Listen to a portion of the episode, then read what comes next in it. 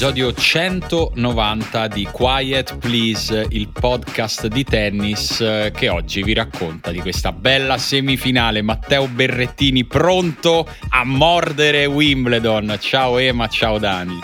Ciao Simo, sei fomentato per il nostro berro? Beh, il berro, sai che io lo seguo da sempre. Eh, non come te, Daniele, che l'avete scoperto Forse- adesso. Forse volete dire Matteo. Io lo conosco solo come Matteo. Ma sai, noi al circolo lo chiamavamo il berro, il Al- ber.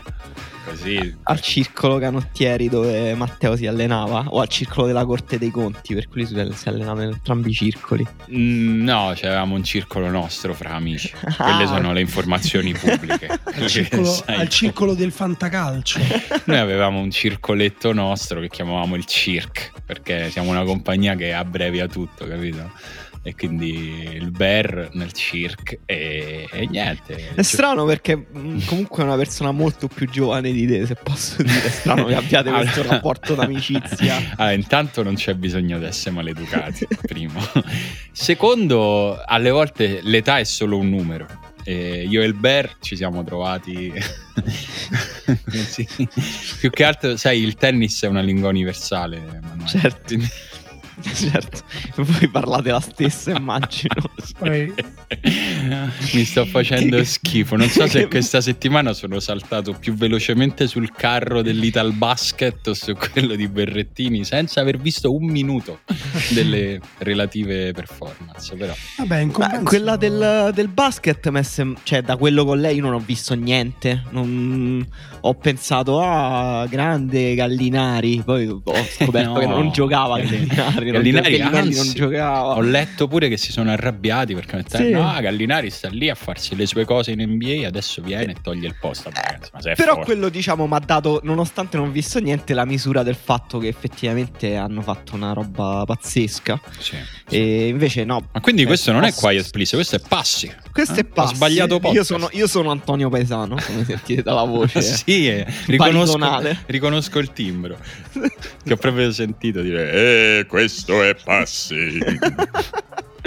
la- quella voce che esce direttamente La palla barba. cesto, questo sport arcaico. Ah, perché Antonio Paesano è- si ispira all'Istituto Luce? Mm, E sì, questo- lo sai, lui è così, no? Tutto... Allora, non parlate male di Antonio Paesano che poi si offende. Va Ma bene? va bene, ma si- Eh, si fa per dire, ma tu lui Quelli di passi sono So una triade esatto, permalosa che punisce, che poi ti, eh, spara al- ti fa sparare alle gambe. A Roma queste cose succedono. Oppure ti, ti poi- dà una punizione peggiore, oppure ti, ti fa organizzare una cena col maestro Bottini. Ecco, Che è- cosa. Boh, l'incubo è impossibile, difficilissimo. Comunque, dell'Ital Basket parleranno loro. Sì. Di Matteo parleranno. Del berro. Parliamo. Eh, Sì.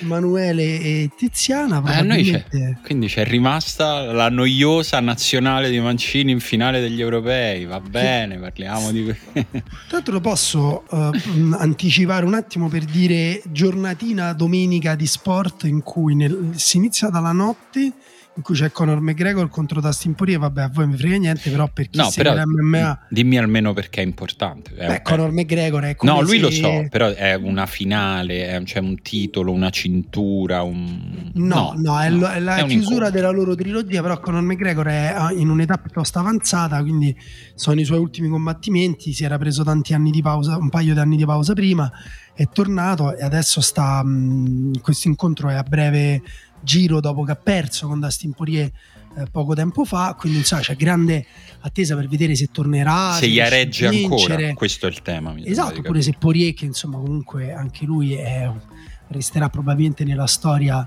eh, della, della promotion, eh, e insomma comunque è, appunto è un incontro che attira eh, fan eh, storici e fan occasionali che vedono solo Conor McGregor e questa è solo la prima cosa che potete fare, che ne so, domenica mattina quando vi svegliate, ve lo riguardate. eh, Perché questo è domen- la notte tra notte. sabato e domenica praticamente. Esatto. Ok, poi, Poi c'è, e poi c'è Wimbledon, c'è la finale di Wimbledon con Sì, però forse Matteo, Forse. col berro forse. con- vediamo. come si forse. chiama di nome Urkaz. Eh, eh, U- Hubert che è soprannominato Ubi. Quindi o Matteo Ubi. oppure Ubi. Eh, anche se c'è un, un grande giornalista di tennis italiano che si chiama Ubi, quindi Sì, sì, è, è vero, sì. Chiamiamo- chiamiamolo Humbert Humbert come quello di Lolita. Però c'è un tennista che si chiama Humbert, Vabbè, lui anche Humbert- molto forte. Se la Ah. smettete di dire cose che non so. Se no, Cioè, chiamiamolo per nome e cognome, Humbert Urkaz, che tra l'altro suona pure bene, non è per niente cacofonico. E Sì, esatto. sì. Poi c'è questa finale, questa finalina direi piccola dell'Italia a Wembley con l'Inghilterra. Sì. Tra l'altro ho scoperto che gli, inglesi cantano, vabbè l'ho scoperto, si sapeva, però adesso è diventata cosa eh, della nazionale, dopo le partite cantano O Caroline, quella canzone bellissima sì. eh, di Neil Young da cantare tutti insieme, di Neil Diamond da cantare tutti insieme, che, che se canta tutta Wembley ti spezza il cuore, però la cantano dopo la vittoria, quindi speriamo che non la cantino. C'è Hanno- anche il Tour de France. C'è il Tour de France. Bello, bello. Anche E- se un po'. No, non sto seguendo moltissimo, però mi sembra un po' indirizzato. Vabbè, quella diciamo è per digerire, no? Prima della finale da- tra ah, Quando è? Che ora è il Tour de France? Scusa, prima o dopo Wimbledon? Eh, mi sa in contemporanea. Contemporaneo, quindi double screening Wimbledon Tour de France e poi alla fine di notte tu pensa dopo, pensa poi, ah, magari hai vinto l'europeo, tu piccolo Simone Conte, bambino, il bambino dentro Simone Conte, Lo sento, è lì Hai che scalcia. hai vinto l'europeo, vai a casa, c'è l'adrenalina, eh, la tua compagna va, dice vabbè io vado a dormire perché insomma Perché a un certo Eh, punto. a un certo punto tutto- sono Mollaci. tutti stanchi, Cioè. esatto. Oppure il contrario, tu vai a dormire e lei dice no, c'ho ancora l'adrenalina, sai che faccio? Mi guardo la finale di Coppa America Brasile-Argentina. Bellissimo. Certo, Eh, sì. Va detto poi dopo, quel- dopo quella giornata, cioè lunedì poi t'ammazzi. Cioè nel senso... Lunedì c'hai un down Eh. pazzesco, a meno che tu non sia appassionato di calciomercato. Sei appassionato di calciomercato, lunedì dici: Ah, che bello! Lo sport giocato è finito. Adesso posso concentrarmi sulla mia cosa preferita, DDL lo sport Zan. immaginato. E lì ci sarà Pendolino a coprire il Sì. gioco. Esatto. Pendolino No, che io- prenderà anche il posto della riserva, cioè nel senso anche gli slot di palinsesto, cioè diventa solo pendolino. Far- sarà un'edizione sette Sì. giorni su Sì, sette. sì, sì, sì. No, la cosa che non abbiamo detto, però, che va anche detta, è che sabato c'è anche la finale femminile di Wimbledon. Che è... Sabato, però noi parlavo di, di domenica. Sabato c'è anche la finale terzo quarto posto. Perché tu che No. fai? Non te la guardi Spagna-Danimarca? Ma non c'è, non la gioca. Come c'è? c'è Spagna Danimarca? Non esiste. Che non c'è la finale Ma no, quarto? Ma no, che non dite? c'è, è non il c'è. mondiale. L'ho controllato l'altro giorno come ogni, a No. ogni edizione dell'europeo. Ogni volta No. dico, ah, quando la fanno la finale del terzo posto? E poi dico, ah, non c'è. Ma perché? Ma meglio così, ma chi se la Ma guarda? è Ma bella, io- ma perché mi devi privare di una partita che non ti costa niente organizzare? Cioè, Io sei arrivato, tenuto, mi ero tenuto super libero. Niente, niente, sabato niente. Mo la- il coronavirus ci sta solo per, per la finale terzo o quarto posto dell'europeo. No, no, eh, no, ma non, non è per il Covid, è proprio che non c'è agli europei. Incredibile. Una cosa, Ma- no, non ha senso. Sono d'accordo con te, non, non ha proprio senso. Comunque, a proposito di, di Coppa America, immagino che abbiate visto il video dei rigori di Argentina-Colombia con il portiere dell'Argentina, eh, Emiliano Martinez, è un incubo. Cioè, senso, è la persona che non vorresti trovarti davanti in nessuna situazione. E a immagino però che, immagino che oggi ci siano molte persone che lui non vorrebbe trovarsi davanti. Eh, mi sa di sì. Comunque c'è una ragione per cui non tutti si comportano in questo modo Eh, in quei sì. momenti che è per- anche perché non è proprio super simpatico diciamo. Guarda, Vabbè diciamolo per chi sì, non l'ha visto esatto. fai una breve descrizione Breve descrizione, semifinale del- de- di Coppa America, si arriva ai rigori, Argentina-Colombia e ai rigori il portiere argentino eh, è stato decisivo, ha parato tre rigori, quindi è stato intanto molto bravo, ma eh, essendoci lo, stato- lo stadio vuoto si è sentito tutto quello che lui diceva ai giocatori colombiani prima che tirassero i rigori e, e gli ha detto delle cose terribili, cioè nel senso un conto è innervosire l'avversario, ma lui gli iniziava a dire ti mangio, ti mangio, fai schifo. Vabbè, quello, quello- no, no, fai schifo. Diceva, no, a uno gli ho detto cagon e Cacò. l'arbitro lì l'ha ripreso. Gli ha detto, però Sì, non con queste aspetta, parole, Martinez. Guarda, a un certo Sì, punto ha detto a uno: A me no? la cosa più brutta. dice, mi dispiace, ma ti mangio. Eh sì, cosa Lo mangio. sento. Lo No, la sento cosa-. Per me la co- Eh, il ah, momento. sei nervoso, sei nervoso, sei una una, una fighetta, una, cioè anche un po' di sessismo buttato lì, un po'. Un po No, al momento- E poi gli comincia a dire: Eh, la palla sta avanti, però non va bene così. Cioè, che quella è la parte, diciamo, normale, no? E poi gli dice: Te lo paro pure con un occhio chiuso, proprio. Però spiacevole, cioè veramente spiacevole. No, io, io Che altro non la cosa che a me è che lui continua a parlare anche mentre si tuffa. Che questa è una cosa che non avevo mai visto, sinceramente. Io non vi sento più. Eh, lo so, ce ne siamo accorti. Ci senti ora? Per me la cosa più brutta che fa a un certo punto dice a un giocatore, dice io guarda io ti conosco, ti conosco, ti piace guardare, eh, ti piace guardare come se fosse una cosa sessuale. Sì, è vero. Ti piace guardare, allora guardami, guardami, Però, eh, brutto. guarda, io non Ti mangio, sono- guardami, ti mangio. Eh, Mamma mia, che proprio- schifo. proprio d'accordo sul fatto che fosse stato spiacevole perché comunque è nei limiti, cioè a parte quando appunto gli dice che Gon è abbastanza nei limiti, però effettivamente è una cosa che non fa nessuno con quel tipo di, di insistenza. E se uno ti dice ti piace guardare, non so, io l'avevo letta come tipo l'angolo in cui poi tiri, cioè ti mette in difficoltà su dove devi mettere gli occhi prima di calciare il rigore, comunque effettivamente ti manda in palla, però è interessante perché quasi tutti l'hanno collegato alla pantomima tra Chiellini e Jordi Alba prima del quando c'è stato da fare con la monetina scegliere tra l'altro cosa si sceglie con la monetina? Perché loro hanno indicato la porta, no? Mm. Infatti hanno scelto Chiellini ha scelto la porta sotto il pubblico italiano, ma mh, quindi come funziona? Se vince la monetina tiri per primo e scegli la porta? Eh, lo sai che non me lo ricordo che cosa, qua- qual è la prima cosa. comunque questo pure è un'altra cosa, cioè ai rigori chi tira per primo vince nel tipo il 75%. Sì, ne ha parlato anche Gerard Piquet. Però è vera quella cosa là, cioè una cosa Sì, che sì. statisticamente al 75% vince forse È vero che però ripensato. è strano, mol- molti gli hanno scritto perché non l'hai detto dopo che avete vinto la Svizzera. Eh, vabbè, è quello che vabbè, che sì, sempre perché come al solito no, si butta tutto sull'ipocrisia. Però in realtà l'argomento secondo me è valido, appunto, lo faccio dopo che noi abbiamo vinto con la Spagna, va bene così, a me nessuno mi potrà dire che sono ipocrita, però l'attimo prima in cui Chiellini scherza, eh, tra l'altro sempre in spagnolo, mentiroso, mentiroso. sì, perché, perché Jordi Alba sostanzialmente stava indicando, stava scegliendo la porta anche se aveva perso alla monetina. Eh, valla a capire, non è che so, non è che tu, tu hai visto, sei sicuro che ha vinto Chiellini quella, per quel primo sorteggio. Sarebbe No. ancora più bello. Io mi sono fatto un piccolo film in cui era tutta una costruzione di Chiellini, in cui in realtà era lui che stava mentendo, che aveva perso la monetina. Secondo me è prendersela. che, che abbia perso perché abbiamo messo la monetina truccata all'arbitro. È impossibile che abbia perso. sì. perché, perché avevamo la monetina truccata, c'era una doppia testa, quindi Non lo so, però abbiamo vinto tutte e due le volte. Se, se le facevamo altre 15 volte, vincevamo altre 15 volte. Esatto, può darsi, però comunque è stato molto bello. No, in realtà sembra che ha vinto Chiellini perché Jordi Alba eh, reagisce un po' in ritardo, no? Quindi sembra un po' tipo come, quasi come se non avesse seguito bene cosa stava succedendo prima e allora poi dopo prova a fare una cosa. Però è, mm, è, stato, è stato un gesto divertente, però alcuni ci hanno visto pure un pochino, secondo me no, cioè secondo me questa è un'interpretazione che va troppo in là, l'imporre la propria forza psicologica sull'avversario. Secondo me effettivamente quello che viene fuori è il fatto che Chiellini è molto leggero in quel momento. Sì, Cioè, che, che si sta proprio godendo quel momento.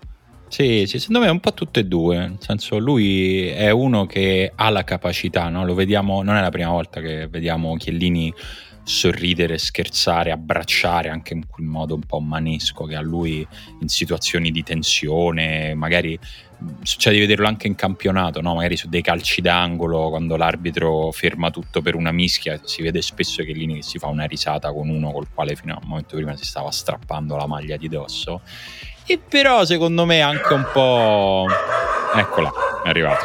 È Eh arrivata sì, beh, d'altra parte quando No, eh, figurati, si manca per la finale.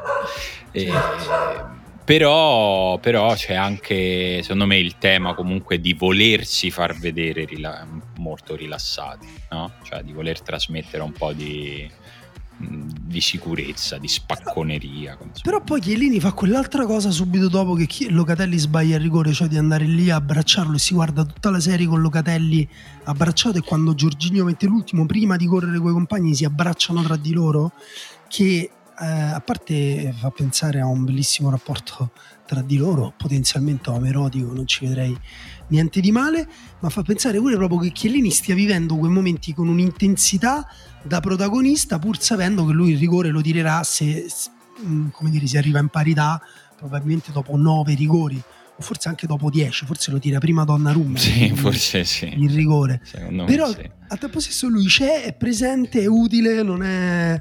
E questa è una cosa comunque che mostra grande esperienza, grande mentalità. Però non è, come tutti dicono, è lì che ho capito che l'Italia ha vinto i rigori. No. Manco per niente, io stavo pensando, coglione che cazzo ridi, eh, facciamo i seri per una volta, non facciamo i buffoni, non facciamoci riconoscere. Io ho pensato anche. No, non, non- non sono due cose paragonabili, diciamo. Però è vero che la leggerezza di Chiellini non- non era spacconeria. Eh, però mi ha fatto pensare anche probabilmente avessimo vinto con la Germania nel 2016 quel gesto di, di Pellè l'avremmo preso per esempio come un grande, grande guasconeria astuzia italiana Certo. mind game totale Quello- quello è sicuro.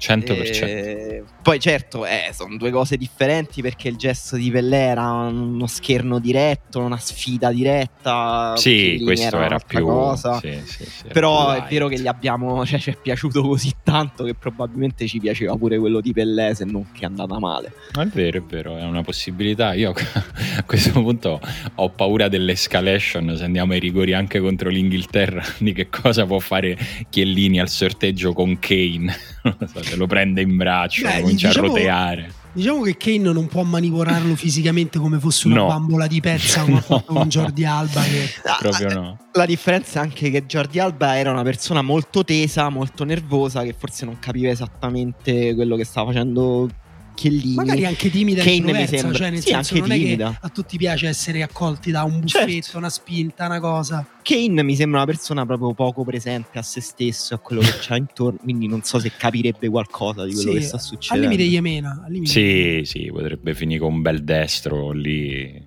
che sarebbe divertente. Vabbè, ehm, comunque si può dire che è stata una bella semifinale. Cioè, adesso che a mente fredda, no? Archiviata. Italia-Spagna o Inghilterra-Danimarca? Italia-Spagna, no, no, par- parlavo, parlavo della nostra. E io più ci penso e più penso che mh, è stata una bella partita anche questa, soprattutto per merito della Spagna, cioè le cose che mi hanno fatto pensare ammazza che bello, devo dire le ha fatte spesso la Spagna, però poi in generale è una partita che non, non mi è piaciuta solo per la tensione tifosa, è stata una partita che secondo me è piaciuta anche a chi non tifava nessuna delle due, non so se, se siete d'accordo o no su questo. Ni, no. Sì, sì, no, volevo sapere Emanuele cosa ne, ne- ne- ne- pensava in realtà perché io ho un punto di vista che poi vabbè, io ho pure un diario sull'ultimo uomo, quindi devo per forza lavorare un punto di vista affilato, però vorrei anche sentire prima i vostri.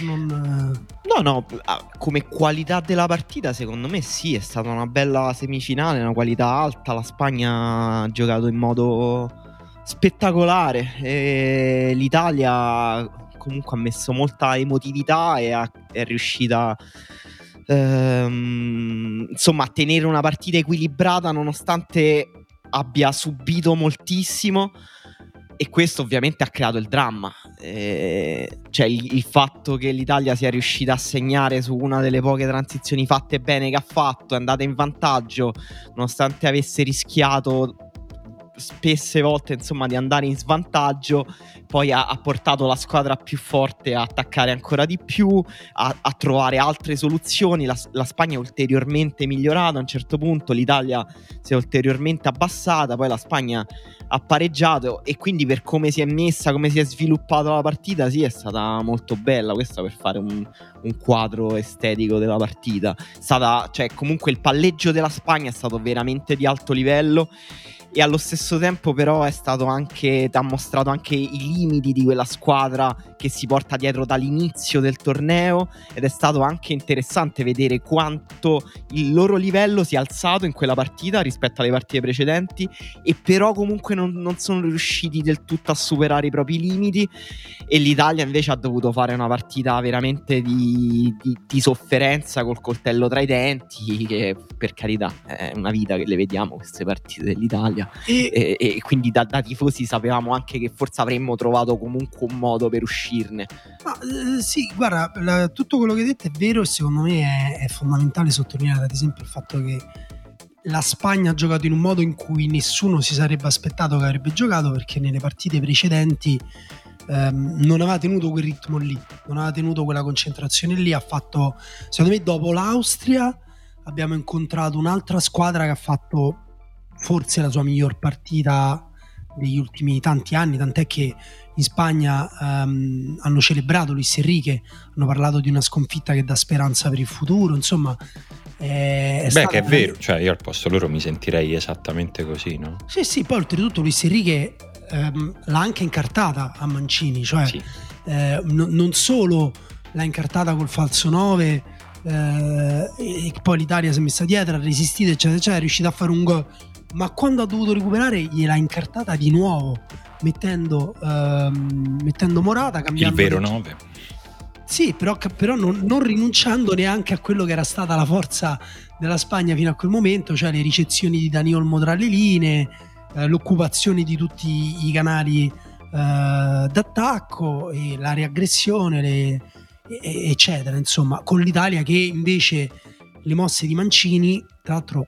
Mh, sono in tutto il torneo lui ha fatto più mosse conservative che mosse eh, che cambiassero in maniera creativa la partita. Anche perché non è andato mai in svantaggio l'Italia. Anche perché l'Italia non è andata mai in svantaggio, certo, ma mh, in generale non ha mai, anche quando ha dovuto cambiare che le cose non andavano bene, ha cambiato gli individui, però non è che ha mai... Eh, ecco, la prima mossa tattica l'ha cambiata dopo che, dopo che aveva messo Seguai la difesa a 5 con, con il Galles, eh, l'ha, cambiata, l'ha, l'ha, fatta mettendo insigne eh, falso sì, 9, sì. che ha funzionato abbastanza, anche se sembrava quasi più una mossa.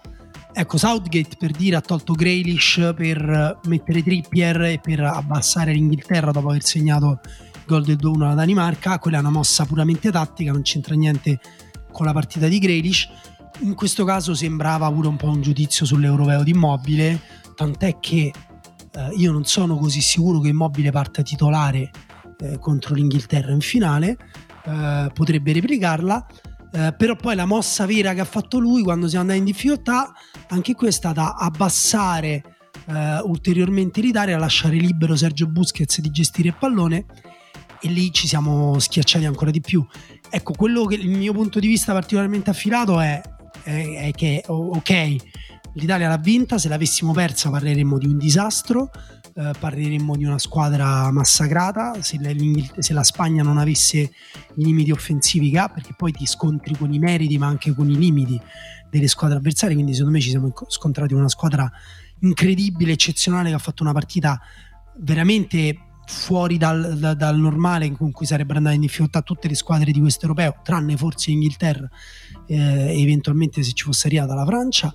Ehm, dal punto di vista eh, con la palla, però poi a tempo stesso si sono scontrati proprio con i loro limiti, cioè hanno avuto sempre difficoltà a fare gol loro, non solo contro l'Italia, quindi non è che l'Italia dal mio punto di vista abbia fatto questa partita difensiva eccezionale, perché loro sono state tante partite in cui non segnavano neanche con le mani. Uh, e l'Italia però ha fatto questa partita qua, va sottolineato bene e detto chiaramente perché non è riuscita a fare l'altra partita, cioè la sua solita partita. Quindi non è che l'Italia ha scelto, non è che l'Italia ha voluto, sapevamo che avremmo dovuto fare la partita all'italiana, no, non potevamo fare altrimenti perché avevamo un avversario che ci ha messo in un angolo e ci prendeva a calci a pugni tutta la partita. E secondo, questa è la mia lettura, insomma, particolarmente ripeto, magari brutale, non condivisibile da tutti, però per me Mancini non voleva fare questa partita qua, l'Italia non voleva fare questa partita qua, si è sorpresa di questa Spagna e ha fatto di necessità virtù, che non c'è niente di male tra l'altro. No, no, no, infatti eh, sono d'accordo, nel senso che immagino che Mancini avrebbe gradito provare a giocarla, cioè riuscire a, a, giocarla un po' di più questa partita ed è stato anche un po' brutale vedere eh, la sofferenza del nostro reparto fino a quel momento forse più in, in bella luce, no? cioè il centrocampo che invece a un certo punto proprio si vedeva che faticava, faticava tanto a capire co- cosa assorbire, no? da dove cercare di mettere, di mettere, una pezza, su chi raddoppiare, quando raddoppiare, ci sono stati dei momenti proprio, eh, forse il, i, i, primi veri momenti di eh, confusione, di disordine, di difficoltà nel leggere le situazioni, perché l'Italia l'abbiamo vista soffrire un po' anche col Belgio, anche con l'Austria, però sembrava una difficoltà nella quale sapevi qual era la difficoltà, no? Cioè sapevi qual era la fase della partita che stavi, che stavi vivendo, in qualche misura l'avevi accettata e, sembrava che l'Italia avesse deciso di stare su quei momenti su quel tipo di difficoltà. Contro la Spagna, in certi momenti, soprattutto nel primo tempo, sembrava proprio un po' travolta dagli eventi. Dopodiché, eh, se poi ci passi in mezzo a questa tempesta, io sono anche d'accordo con l'opinione abbastanza comune che tutta questa roba ti fa bene, cioè nel senso che uh, è un, proprio un, uno strumento in più con il quale tu ti presenti alla, alla finale. Eh, io preferisco averla giocata questa partita qui piuttosto che no prima di giocare una, una, finale a Wembley contro l'Inghilterra perché è un, un, tipo di esperienza sia a livello tattico ma direi anche e soprattutto a livello psicologico che è, il tipo di esperienza che tira su il livello di un gruppo, cioè che, che lo rende più capace di, di gestire anche momenti di grande stress in campo e questo dobbiamo metterlo in conto in ogni caso, sarà una situazione pesante da affrontare perché c'è uno stadio che sarà lo specchio di un paese che ha perso la testa perché vede la propria squadra a un passo da un traguardo che è diventato un'ossessione nazionale per un paio di generazioni e l'Italia tutta questa roba ce l'avrà addosso, ce l'avrà intorno e per me quindi va bene che sia passata già da un momento così difficile perché serve proprio la corazza per giocare questa partita. Eh. Sì, l'Italia è passata da ormai tanti momenti difficili in questo europeo, mm, ovviamente anche perché ha affrontato avversari forti. Eh, dalla fase eliminazione in poi ha affrontato un avversario, l'Austria, che come diceva Daniele ha giocato la sua miglior partita con un calcio molto peculiare che ha alzato il livello fisico, atletico e anche tattico su vette forse, su cui forse non eravamo preparati ma che è difficile per una nazionale essere preparati in generale. Il Belgio lo sappiamo è una squadra molto forte e la Spagna lo abbiamo visto quindi è stata una fase di eliminazione diretta difficile per provare a rispondere alla domanda di Daniele sul perché non siamo riusciti a fare la nostra partita, ovviamente non che io abbia una risposta chiara. No, ma però, ce lo dici. No, però penso che eh, sono due squadre che hanno delle intenzioni, partono delle intenzioni e delle premesse simili, che vogliono fare un certo tipo di gioco, la Spagna e l'Italia. Penso però che la Spagna eh, quel tipo di gioco lì ce l'ha interiorizzato ma perché i giocatori crescono dentro un calcio che eh, usa questi sistemi, questi principi di gioco e questi valori anche su come interpretare le, le partite da, in maniera radicale da quando giocano nelle giovanili, nel, eh, tutti, tutti a partire dai difensori, cioè eh, Chiellini e Bonucci, comunque Bonucci è uno dei giocatori più bravi nella, nella costruzione dal basso però allo stesso modo, eh, per esempio, te ne accorgi la differenza su come costruisce al basso Chiellini e come costruisce Laporte o Eric Garzia. Eh, cioè c'è, mm, c'è, una differenza che va al di là del come tocchi la palla. Si tratta di letture tattiche individuali e la Spagna è a un livello di eccellenza su quello pazzesco. Eric Garzia è cresciuto nel, nella cantera del Barcellona. Ehm, Ferran Torres, Dani Olmo, Dani Olmo nella cantera del Barcellona anche lui, o Yarzaballa nella Real Sociedad, cioè tutti, son, vengono tutti da scuole calcistiche che è la scuola calcistica spagnola che mette il controllo della palla e la tecnica al centro di tutto. E per me ci siamo scontrati con una tradizione storica, quindi al di là di una squadra che comunque era molto forte e che anche se prendi l'11 ha molti giocatori in più, secondo me anche per controllare di più la palla, cioè se metti a specchio i tre tridenti, l'Italia ha tre giocatori che proprio non, non, non interpretano quasi mai eh, le scelte in modo conservativo. Mentre mh, Oyarzabal, Dani Olmo eh, e Ferran Torres sono tre giocatori che in modo diverso comunque hanno spesso un'idea conservativa sul pallone, sul tenere il pallone, gestire il possesso. Dani Olmo ha fatto una partita eccezionale, Mamma secondo mia. me. Sì, Eh, forse anche forse voi lo conoscete meglio di me. Io ho visto un po' di partite, ho visto qualche altro pezzo, sono andato a cercare per capire un po' la partita, ma lui non gioca sempre così, cioè ha, ha tirato fuori, un- un- non dico la partita della vita, però una partita un po' superiore alla sua media. Perché... Sì, anche perché c'è stata una questione tattica a un certo Eh. punto, nel senso che l'Italia non riusciva proprio a leggere i suoi smarcamenti sulla tre quarti in zona centrale. Però è vero che lui finora nell'Europeo ha giocato sempre molto spesso eh, in isolamento sulla fascia. Eh, dribblando proprio a piede invertito. E ha fatto un buon europeo secondo me. Eh, comunque se vediamo pure tutti gli indici statistici era un- il primo e il secondo giocatore proprio per occasioni create nell'europeo al contempo però lui non è quel tipo di giocatore, cioè lui è un giocatore proprio che invece gioca bene nei corridoi centrali, dribbla nello stretto e ha mostrato effettivamente un talento negli smarcamenti che forse sì, io neanche conoscevo sinceramente. Sì, è vero che anche nel, nell'Ipsia, cioè, non l'abbiamo visto spessissimo in situazioni così eh, in cui gli è richiesto in maniera così insistita di giocare spalle alla porta, no? Vabbè, lui- sì, l'Ipsia non l'abbiamo praticamente visto Eh. perché è stato infortunato. Eh, ma noi, tutto ma noi lo immaginiamo comunque come un giocatore verticale, no? Olmo driblomane, eh, appunto isolato sulla fascia anche al centro. Qui le, le sue, i suoi controlli e le sue ricezioni con l'uomo dietro sono state talmente varie e diverse ogni volta che era pure difficile eh, per chi lo marcava a un certo punto eh, capire come, co- com- come era meglio affrontarlo. Però no, per me è, è giusta la lettura di Emanuele, cioè è chiaro che poi a un certo punto tu ti aggrappi a Bonucci che ha alza la testa, vede l'attaccante o laterale dalla parte opposta sventaglia questo bellissimo lancio preciso, magari becca il movimento in profondità eh, col, col tempismo giusto, però quelle sono capacità strettamente individuali. Cioè Mo Bonucci, questo sarà probabilmente l'ultimo, il penultimo al massimo torneo internazionale che farà con la nazionale italiana. Dopo, Sì, dai, i mondiali se li farà.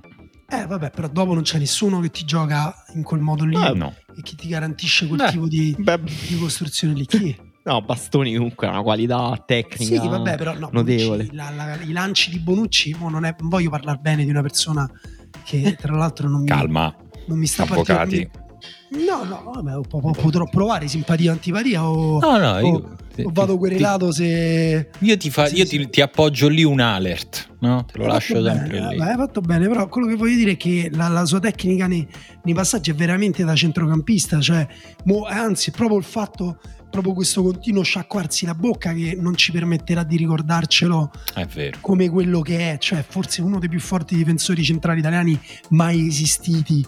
E, e- insomma, Ma qua non ti seguo, eh. no, per me pure Uno dei più tecnici.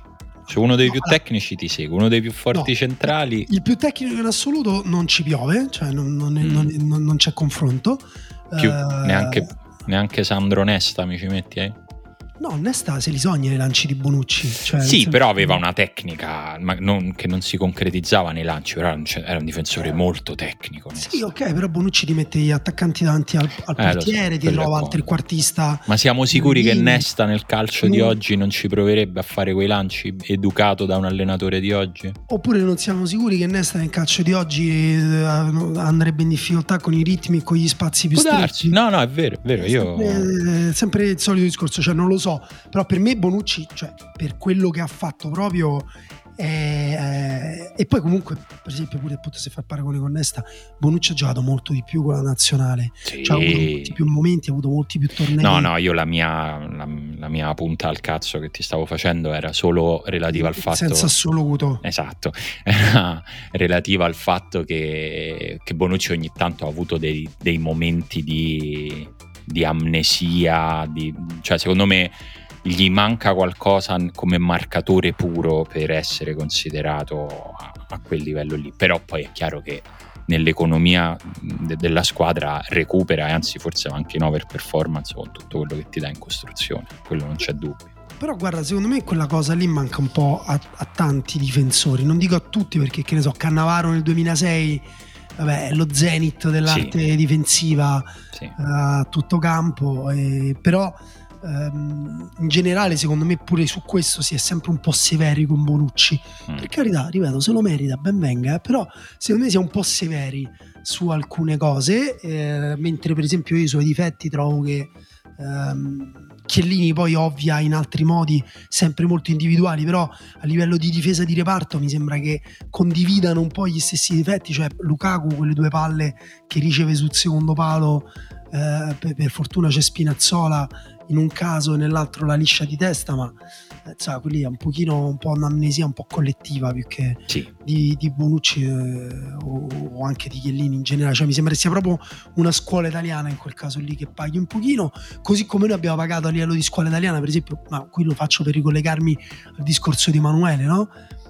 È un'altra mia posizione, se vuoi, un po' estrema, però a me io ho l'impressione che noi paghiamo il fatto che non abbiamo cultura atletica o pochissima, cioè che nelle scuole la nostra educazione fisica sia la partita di pallavolo o la partita di calcio con le porte fatte con le, di calcetto oppure con le porte fatte con le felpe.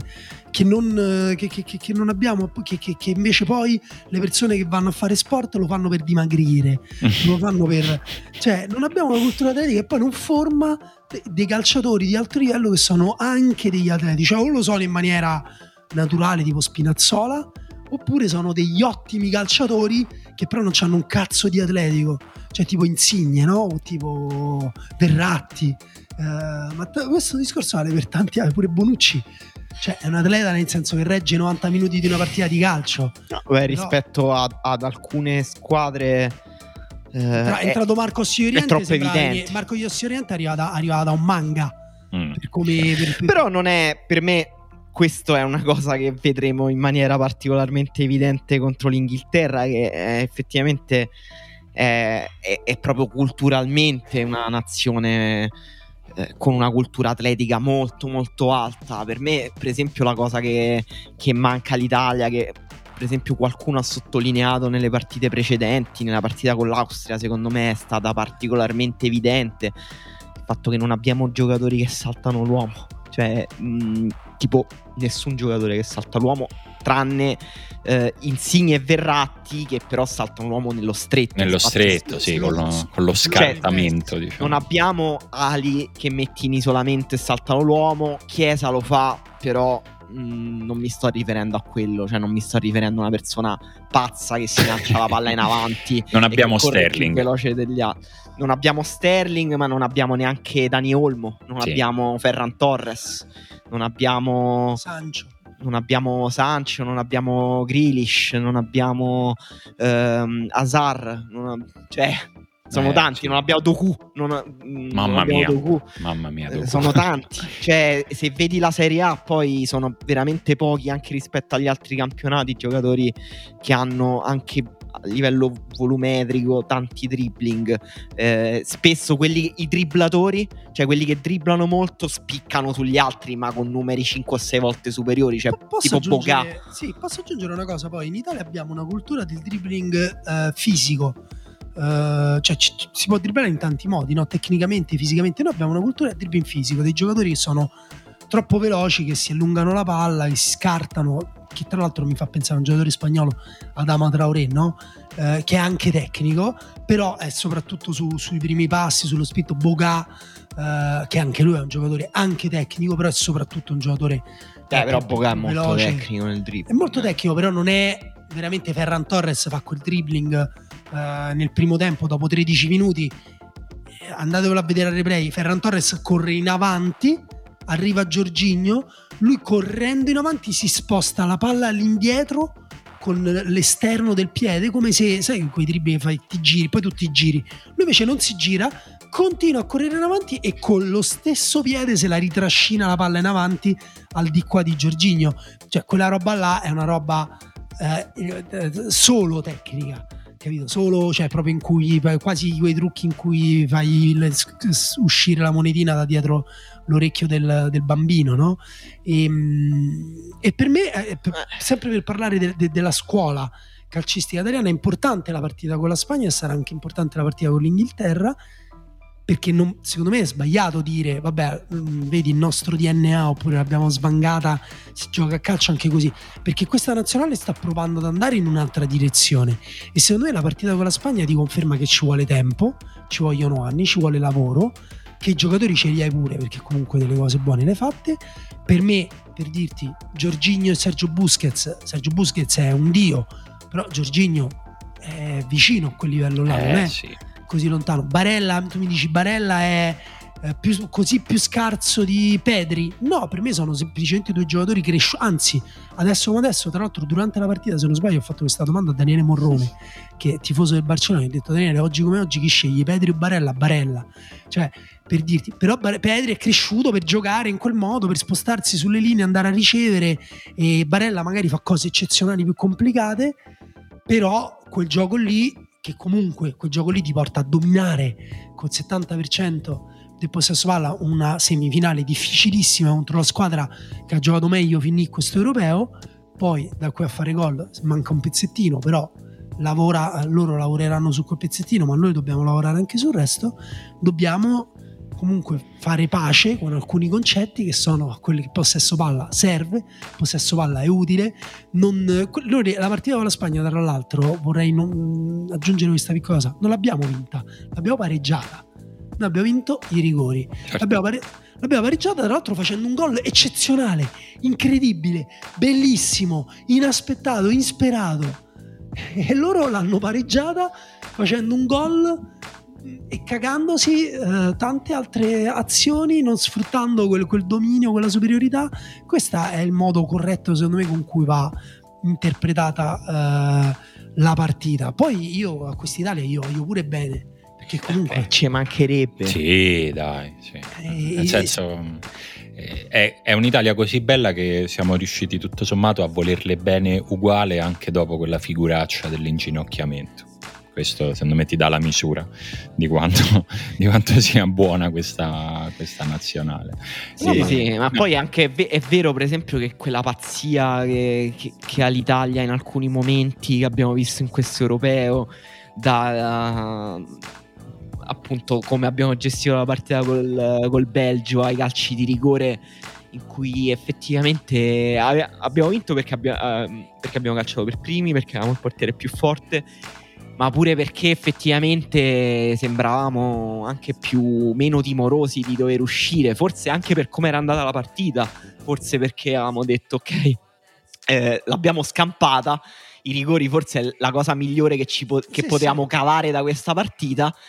E forse interviene anche quel tipo di autonarrazione eh, profetica di, di, Bonucci che alla fine dice siamo italiani, sono solite cose, no? la resilienza del cuore che, Bonucci che, che mi... detta quella cosa? Bonucci, ah, Bonucci. Che, che, insomma a me mi, mi hanno vinto i nostri valori. Sì, mi mette un po' la, di tristezza quella cosa finale, però effettivamente magari se ci sei dentro e la credi veramente quella cosa, ci eh, credo eh, anche che poi. stai ai rigori e, ci, e, dici ok siamo con le spalle al muro, ma in queste situazioni però, siamo noi che ne vabbè, usciamo. Però posso dirti una cosa, la resilienza dove era nel nel 2008, la resilienza dove era eh, contro la Svezia, la resilienza dove era eh, nel 2016 contro la Germania.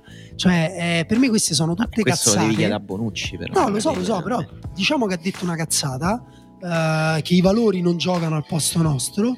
Diciamo che va sottolineata invece la tranquillità di questo gruppo costruito da Mancini e portato avanti da, da, anche dai giocatori che si sono eh, volentieri prestati a, a, a un'idea di, di, squadra, un'idea di calcio leggera, serena, in cui nessuno probabilmente ehm, è caratteriale, diciamo, monta un casino per, per un discorso qualsiasi prendi i giocatori più in difficoltà dell'europeo che è immobile sono sicuro al 100% che lui vivrà il gruppo, cercherà di, di, di viverlo non portando nessuna energia negativa, portando, uh, facendo il suo e mostrandosi disponibile quando uh, verrà chiamato in causa, anche da titolare se dovesse giocare la finale con, con l'Inghilterra o in corsa.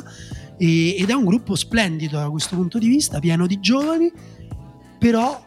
Uh, appunto, come dire, è, è, un gruppo che deve anche crescere sotto alcuni punti di vista, è un movimento che deve crescere. Cioè, non ci scordiamo che l'Under 21 italiana gioca solo nel modo in cui noi abbiamo visto giocare l'Italia con la Spagna. No, se qualcuno ha seguito invece l'europeo dell'Under 21 è stato un dramma vederla giocare tutte le partite in questo modo qua. Non c'era niente di bello, non c'era nessun valore, nessuna resilienza, c'era una squadra con delle qualità che giocava male. Quindi l'Italia può essere anche quello. L'Italia può essere anche. I valori italiani sono anche andare a giocare con la Svezia e come se stessi giocando contro veramente la Spagna e non hai nessuna idea di come si fa gol, non hai nessuna idea di come si tiene la palla in maniera creativa, di come si muovono le difese avversarie, eccetera, eccetera. Quindi non ce lo dimentichiamo, occhio perché sono passati solo tre anni da quella roba là. Quindi... Sì, a me pi- piace guardare in avanti invece, no? Quello che mm, pensavo sulla base che tu dicevi è quello che sta costruendo Mancini a me mi riempie veramente di ottimismo il fatto che pensare che Mancini sarà l'allenatore dell'Italia per questo europeo, per i mondiali in Qatar, per eh, gli europei in Germania del 2024 e per i mondiali in uh, Messico, America e Canada del 2026. abbiamo esagerato, troppi rinnovi. No, no, gliene abbiamo fatto uno fino al 2026 e secondo me è giusto, nel senso una volta che hai capito che lui eh, nel ruolo ci si è calato bene, che ha trovato la dimensione, ha trovato gli strumenti, ha trovato lo staff, cioè ha, ha, ha tutte le potenzialità per aprire un ciclo che passerà anche da momenti difficili, eh? non è che sarà sempre così bello, indipendentemente da come finirà. Però secondo me nel momento in cui una persona così capace ti dà la disponibilità a dire ok, questa fase della mia vita io la dedico alla nazionale, hai fatto proprio bene a mettergliela in mano questa azione. No, questo sì, però finché resta Mancini la cultura non, non cambia totalmente. Si è visto pure appunto da come è stata interpretata questa... Oh, vuoi dire, Pincini dopo la partita ha detto no, qualcuno dirà che la Spagna ha giocato meglio. No, noi abbiamo giocato in maniera diversa. A Piccinini, ma che cazzo stai a dire? Hanno giocato meglio che sì. Ma che sei cieco? Ma che partita hai visto? O Antinelli che gli dice questa cosa dell'abbiamo giocata all'italiana cercando di dire una cosa positiva e invece fa innervosire Mancini perché giustamente Mancini dice guarda che difendono pure le squadre non italiane. Ed è chiaro che se devi difendere deve cambiare la cultura a tutti i livelli anche quello eh, appunto giovanile non solo dell'Under 21 della nazionale ma, ma, delle giovanili. Sì per me però non è che Mancini sia, una cattiva notizia per questo cioè, no, No, perché tu hai detto rimane Mancini, non cambia la cultura. No, ho, detto, non... ho detto, da solo Mancini. Cioè, ah, Mancini no. da solo non può cambiare. No, ma per me è anche. anche... pure troppo pretenderlo. Molto dipende anche dalla Serie A. E... Certo, eh, un momento mi sembra regressivo per il calcio italiano, però vabbè, poi avremo molto tempo per parlare. invece una squadra che sta vivendo un eh. momento regressivo, ma lo sta surfando con orgoglio nazionale che sprizza da tutti i pori l'Inghilterra. Vabbè, ah, ok, era facile. Fosse facile Stavo andando chissà dove. No, perché non la riconosco così regressiva questa. Beh, involuta rispetto al 2018, no? Eh, forse è che non mi ricordo bene. L'Inghilterra del 2018, devo no. essere onesto. Sono arrivati in semifinale, però giocavano in maniera un po' più brillante. Eh, meno, erano meno brutti da vedere. Erano eh, meno... sai, ma tanto questi, cioè, loro vogliono una cosa, no? Vogliono solo vincere, non ce la fanno più, non ce la facciamo più noi. Quindi Southgate ha detto: Senti, questo funziona, questo gli do. Eh, secondo me, anche con uh, insomma, pian piano si è appropriato anche di un coraggio che magari in principio non aveva, anche proprio nelle scelte, no?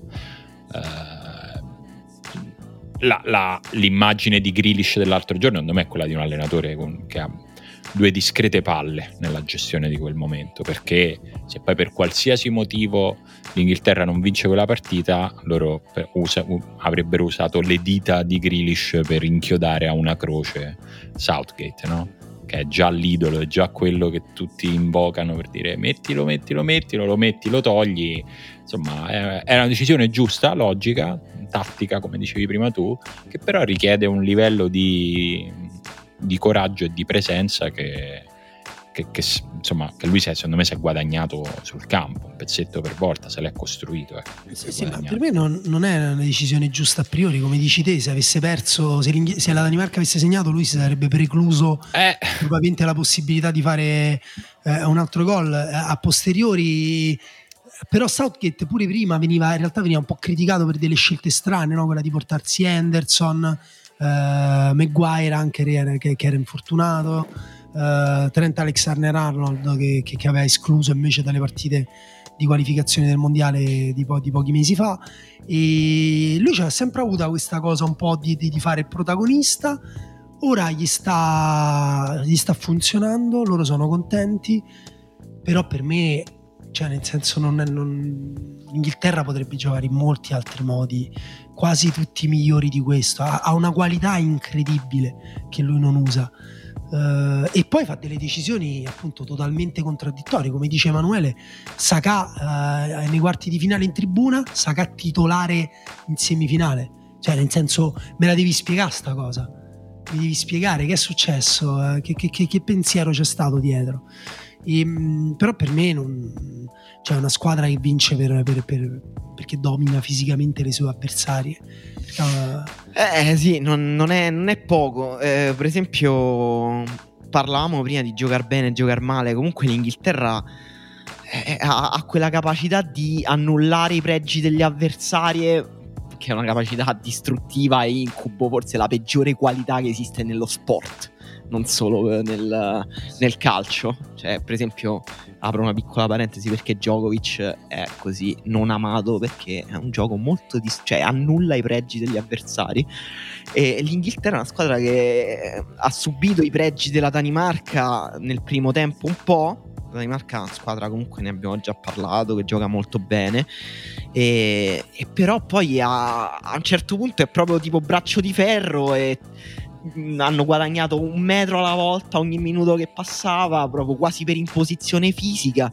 E, e comunque hanno meritato, al di là di, di quello che si, insomma, si è detto sul rigore, effettivamente molto, molto generoso. Comunque, l'Inghilterra è stata la migliore delle, squadre, della, delle due squadre in campo e ha meritato di arrivare in finale.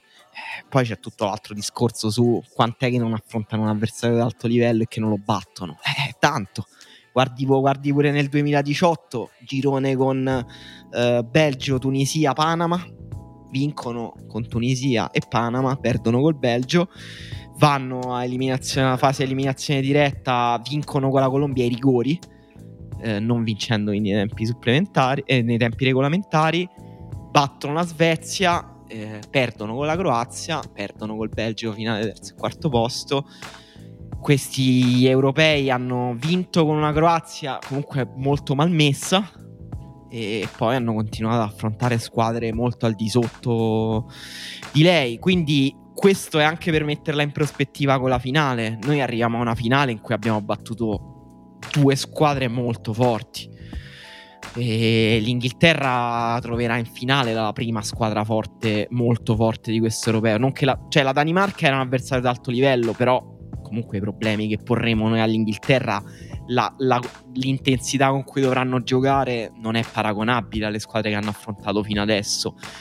E quindi sì, giochiamo in casa loro, sarà difficile, hanno più talento di noi, sono più fisici anche, però l'Italia viene da un percorso che l'ha portata più legittimamente in finale, secondo me. Questo vale anche come consapevolezza, no? Quello che, il discorso che facevamo prima su uh, l'umore e la dimensione emotiva di questa nazionale. Secondo me l'Italia ci arriva con una dimensione emotiva migliore dell'Inghilterra che è molto tesa, è molto nervosa. Arriva eh, comunque a, in, al pareggio nei tempi regolamentari con la Danimarca, prende questo calcio di rigore, lo sbaglia. Lo sbaglia e poi lo segna su, su respinta non è una squadra tranquilla, è proprio evidentemente una squadra nervosa, che poi questo la porta anche a volte a giocare sull'entusiasmo, perché comunque il, il tifo casalingo eh, non è neanche il tifo casalingo francese o no, è, è, è, è un fattore, un fattore grosso. Soprattutto e... quest'anno, cioè arriva sarebbe già in un anno normale, in più arriverà alla fine di un anno nel quale nessuno è più abituato ad avere questo tipo di tifo intorno. Secondo me sarà, rischia di essere un fattore grande. Però questo gli, gli, mette anche grande pressione se l'Italia arriva lì con quel tipo di leggerezza con cui ha affrontato Ma... i calci di rigore, ad esempio, cioè, e, e, la voglia di, di fregarli, di rovinargli la festa e giocare col sorriso sulle labbra li possiamo veramente mettere in difficoltà sul piano psicologico. Io sì, su quello non, non, ho dubbi. Voi che partita vi aspettate di vedere? Eh, equilibrata, so che è una risposta banale, però non mi, ha, non mi aspetto, cioè fa, fatico a immaginare uno scenario nel quale una delle due prevalga troppo sull'altra, quantomeno finché il risultato diciamo non, non si sblocca, poi lì le, le partite prendono strade un po', un po imprevedibili, però mi, mi aspetto sì, magari che, che, che, noi proviamo a tenere un filo di più il pallone, ma non mi aspetto una predominanza territoriale, non mi aspetto che una delle due passi molto più tempo dell'altra nella metà campo avversaria, perché un po' per quello che abbiamo visto fino ad ora delle due squadre e un po' perché le finali spesso sono così e sono anche un po' noiose. Sì, può darsi, però secondo me proprio per come per le qualità che hanno le due squadre sarà difficile una partita noiosa. Secondo me l'Inghilterra ci gonfierà di botte dal primo minuto. Ah, sì, d'altra sì, parte sì. ha fatto con la Danimarca.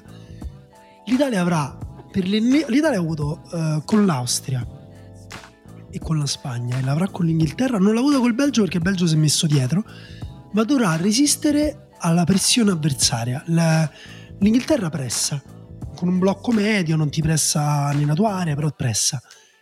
E soprattutto ti pressa individualmente, cioè appunto menano proprio e, e dominano, sovrastano i loro avversari proprio uno contro uno.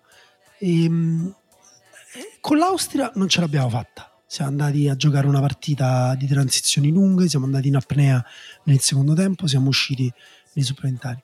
Con la Spagna lasciamo perdere, l'Italia dovrà mostrare di essere in grado di resistere alla pressione individuale nella partita inglese. Se quando Walker andrà a ringhiare sulle caviglie di Insigne, Insigne riuscirà a tenere palla, a fare eh, un passaggio utile, non all'indietro, impaurito prima che arrivi, eh.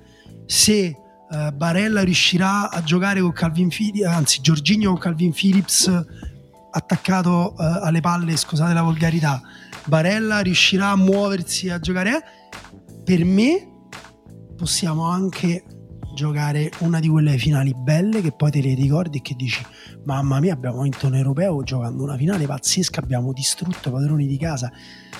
Lo Beh, sarebbero io bello lo dico, non lo dico perché se invece non va così, se invece ti piegano in due doloranti, noi siamo stanchi, ti dominano, eh, giochi una partita brutta con l'Inghilterra che ti controlla, ti sembra di giocare con tuo fratello maggiore che ti, eh, appunto, ti mena coi bastoni mentre tu vuoi solo giocare a calcio in giardino e poi alla fine prenderai il golletto con Sterling che farà la giocata, Kane che farà un bel movimento, un bel passaggio, un rigore rubato è uguale e vai a casa e dici però che palle sì, eh, quello lo, un po' lo temo, temo un po' quella cosa, mentre non ho molto, cioè sarei molto sorpreso, ecco, se, se fosse una partita nella quale ci schiacciano e non ce la giochiamo. Ecco. Grossa, proprio grossa sorpresa. Mm, non, non, me l'aspetto, non me l'aspetto sì. né da loro né da noi, ecco. No, io mm, ritornando brevemente al discorso di prima, eh, eh l'Italia mm, deve, essere, deve avere pure la consapevolezza che ha battuto due avversari o dello stesso livello o persino più forti dell'Inghilterra. Quindi poi sì, l'Inghilterra effettivamente ti pone dei problemi completamente diversi. Io non credo, per esempio, che affronteremo una partita simile a quella con l'Austria, nel senso che l'Inghilterra non ha proprio quell'intensità. cioè la può raggiungere, ma non è una cosa che cerca proprio. Cioè, l'Inghilterra non vorrà metterla su quel piano. No, però me. se ti avvicini, se superi la metà campo individualmente, secondo me ne mette. Cioè la, la, la, mette in maniera diversa, ma la mette individuale. No, no, sui duelli individuali sarà molto difficile. Sarà molto difficile. Cioè, comunque, per loro, anche con la Danimarca, offensivamente non hanno un gioco di qualsiasi tipo eh, proprio riconoscibile in qualche modo. Però hanno questi due giocatori molto forti che nel corso del torneo pare si stiano trovando sempre meglio, tra l'altro, cioè Sterling e Kane. Anche Maguire sembra aver fatto un po' le prove generali per un colpone di testa. Eh, esatto, quello per me. Questi sono i due fattori offensivi più pericolosi. Uh, I dribbling di Sterling, ne ha completati 10 10 contro la Danimarca. E um, ovviamente la sua capacità di dribblare, guadagnare falli, entrarci in area molto molto difficile da controllare.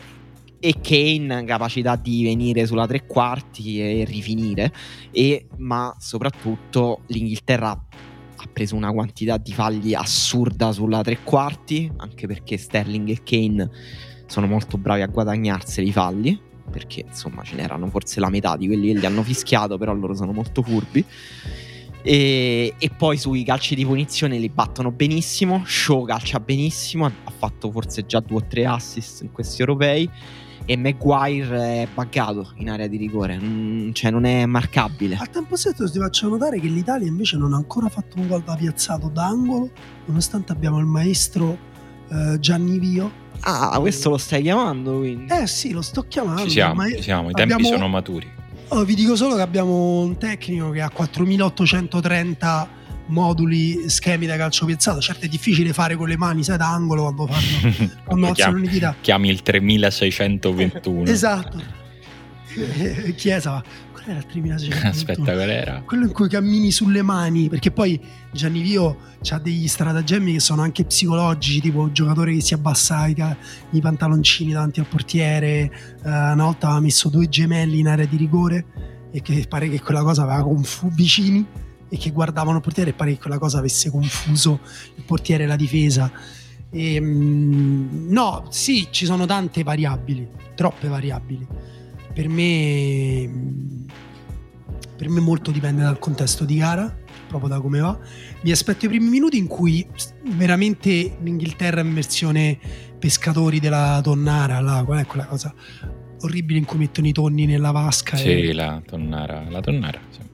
Eh, è quello, eh, esatto. Eh, cioè, abbiamo pure dei giocatori che assomigliano ai tonni, quindi eh, mi aspetto proprio un, una cosa di quel tipo lì vediamo come ne usciamo. Vediamo come ne usciamo. E, no, volevo... quello che volevo chiedervi era questioni di formazione, eh, cioè proprio sulla scelta degli uomini, se cambiereste qualcosa rispetto alla formazione solita. Comunque Mancini ha variato pochissimo, cioè tolto Spinazzola che è stato un cambio obbligato e Chiesa e Berardi che si sono alternati da titolari. Voi che scelte fareste? Cambiereste qualcosa questi? Chiesa, Berardi? Sì, partirei con Berardi per provare a, a usare Chiesa nel modo nel quale secondo me può dare più fastidio.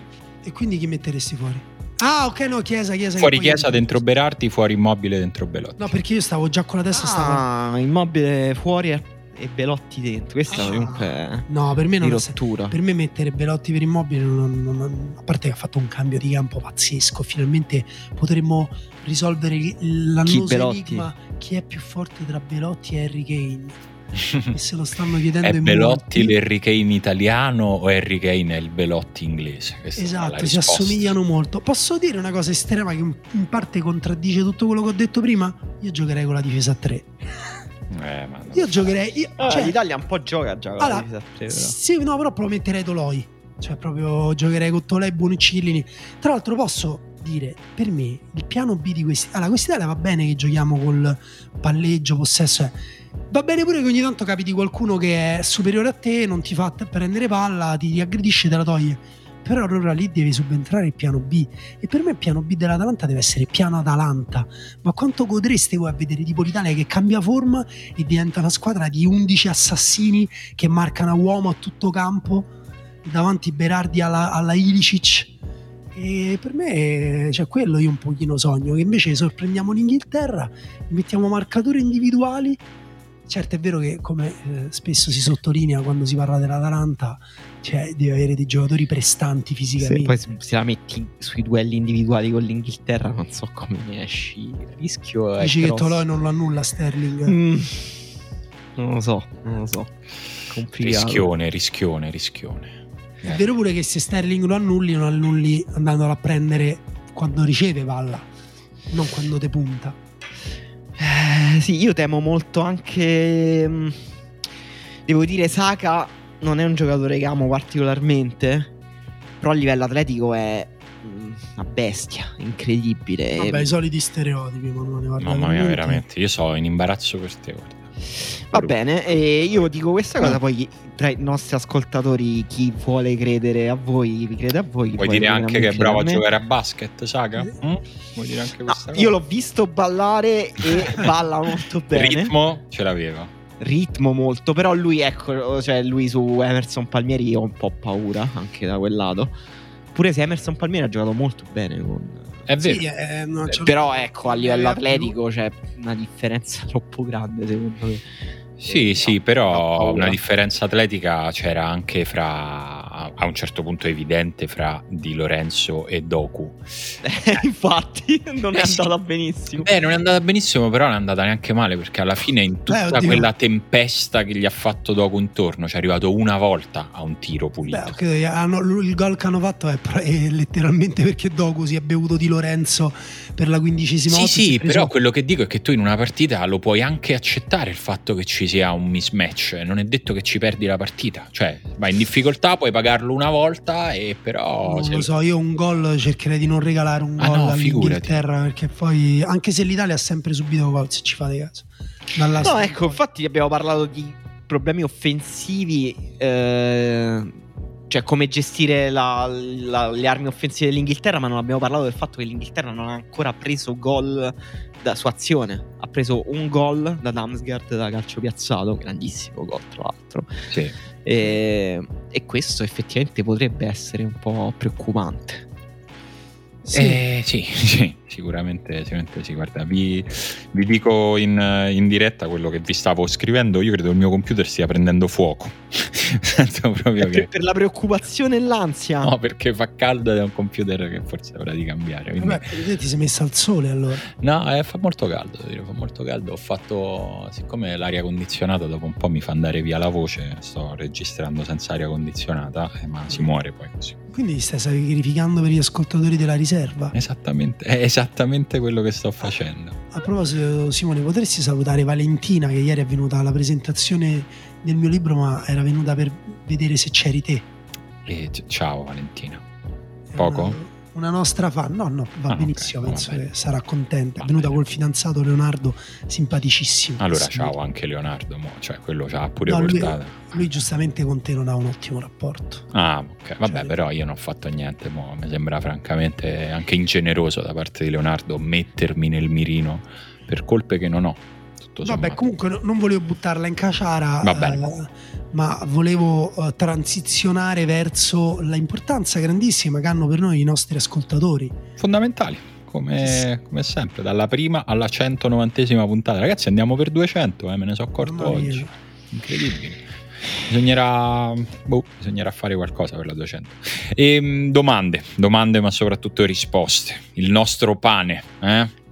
E questo è, sai, questo europeo è diventata un po' di moda la questione della scaramanzia, delle gufate, del eh, dire complimenti all'Inghilterra per l'alloro europeo, la squadra di Southgate. Facciamo tutti gli onori. Meritato quindi- meritato bravi Meri- meritato, bravi così. Quindi alla fine abbiamo chiesto una serie di previsioni ehm, fantasiose perché abbiamo chiesto miglior scenario possibile e peggior scenario Sì, cioè, possibile hai per la fatto, finale. hai fatto ai nostri ascoltatori la domanda che faccio io a te nei momenti terribili, tipo quando sono iniziati i supplementari con la Spagna ho detto a Emanuele, Emanuele come può finire nel modo peggiore possibile questa partita? Tu tra l'altro avevi detto rigore sbagliato da Belotti se non sbaglio. Con Lucatelli. Bah, non, non me lo ricordo, non me lo ricordo neanche. Però ti dico invece miglior scenario possibile, peggiore mio scenario possibile in Con questa partita. Peggior scenario possibile. Una partita in cui sbagliamo tantissimi gol. In cui Con l'Inghilterra. No, però a me quello consola un po' quando sbagliamo i gol, no? come di consola? No, Ma che di- ma perché? No, allora la, la questione nello sport delle occasioni mancate è forse la singola cosa che mi manda di più ai pazzi. Cioè, Ah, io sì? penso ancora ai match point di Federer con Djokovic due anni fa. Anche io Cioè, ci li penso ancora proprio, ripenso a dove stava i piedi col campo, dove ha sbagliato il dritto. Cioè, se ripenso, ma, ma pure le occasioni della Roma. eh, Io penso tre Sì. o quattro volte all'anno, ogni anno a Roma Samp, ragazzi. Eh, è vero, Storari, vabbè. Sì, sì, anche io me la riguardo ogni tanto. È proprio la singola cosa che mi manda ai pazzi e accumulare due o tre momenti in cui tipo sbagliamo dei gol assurdi, non, non ce la farei. E poi i gol di, invece dell'Inghilterra, ma non alla fine, all'inizio di Maguire. Calcio d'angolo, lui segna, segna di testa, c'è anche un mezzo fallo, almeno reclamato da Chiellini. Forse una piccola spinta, però davvero poi tutti gli inglesi che diranno: Ma che dai una punizione su un contatto del genere? Dovresti fischiare sempre. Loro tengono tutta la partita quell'1-0, tu sbagli tipo 8 gol. E Mamma. finisce così 1-0. Mamma mia, no, brutto, così è veramente, francamente brutto. Sì, sì, anche per me lo scenario E- peggiore è prendere gol subito perché poi loro fanno proprio la partita Sì, proprio con le pantofole. sì, loro poi non creano neanche più niente. Partita leggendaria di, di Lorenzo, Chiellini, Bonucci, de- tamponano tutte le transizioni. Vabbè, però così allora è bello, dai, no. No, è bello. dai. No, io mi ammazzo. No, no, brutto. brutto. No, miglior scenario possibile invece eh, partita in cui mh, non, non si nota proprio che sono due squadre dello stesso livello. Cioè che Eh. l'Italia vince tipo 3-0, ehm, palleggiandogli in faccia, col, col, eh, col torello finale. Con gli olè del pubblico italiano alla fine con eh, Locatelli e Giorginio che si scambiano la palla. Col pubblico inglese che ci canta Sweet Caroline in nostro onore. No, col pubblico inglese che se ne va a un certo punto. eh, si svuota Wembley. E La triste che- fila per uscire dallo stadio. Festa rovinata. Interviste del Guardian, della BBC fuori dallo stadio, inglesi che diventano improvvisamente super oggettivi, sofisticati. "Eh, effettivamente l'Italia ci ha dimostrato come si gioca a pallone. They deserved it. They deserved it, mate. For- eh, esatto, for- noi cantavamo Is Coming Home, ma non ci siamo resi conto che in realtà non è mai stato a casa il calcio. eh, e possiamo dire che stasera il calcio è tornato a casa Anzi, alla guardate- squadra che ha meritato e che ha giocato a Esatto. calcio meglio di tutti. It's Anzi, coming guardate- Rome, mate. Vi diamo anche tutti gli introiti della Premier League.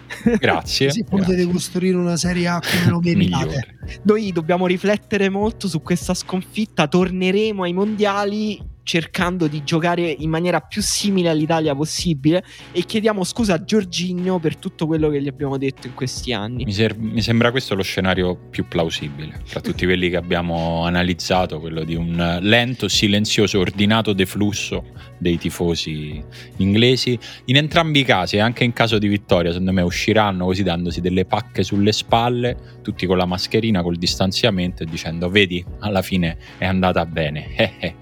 Eh, eh, eh. Questi saranno i festeggiamenti.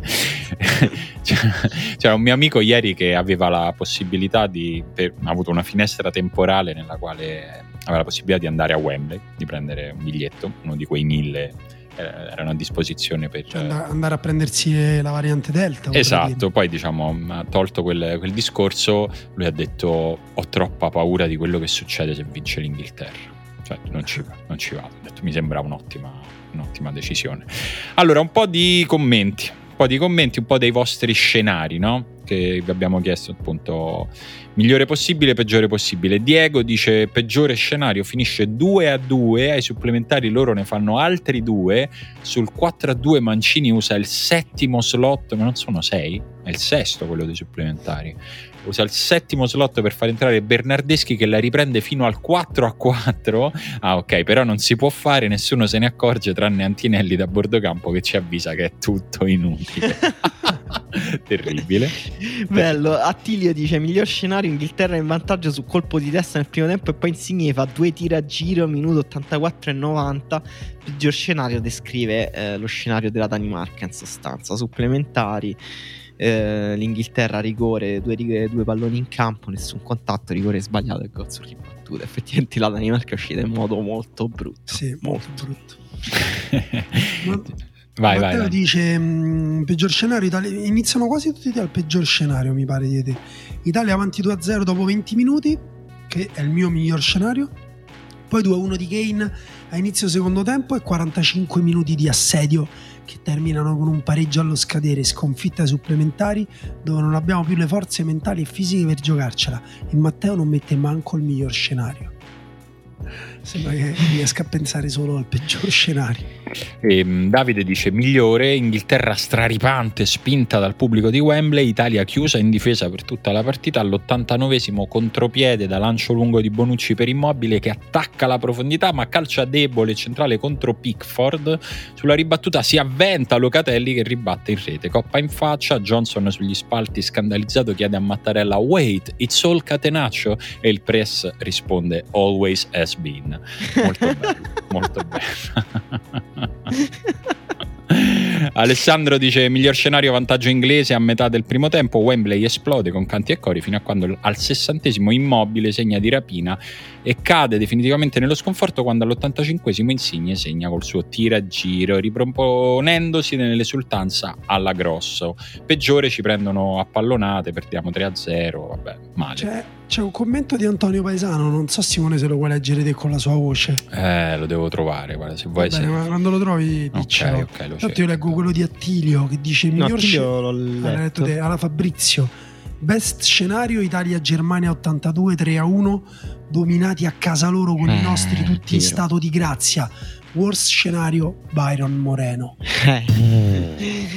Bruno eh, dice miglior scenario vittoria netta nostra eh, Boris Johnson si dimette Kate chiede il divorzio il Regno Unito torna in Europa ma stavolta come condizione gli si impone la rinuncia alla sterlina e l'ingresso nell'euro.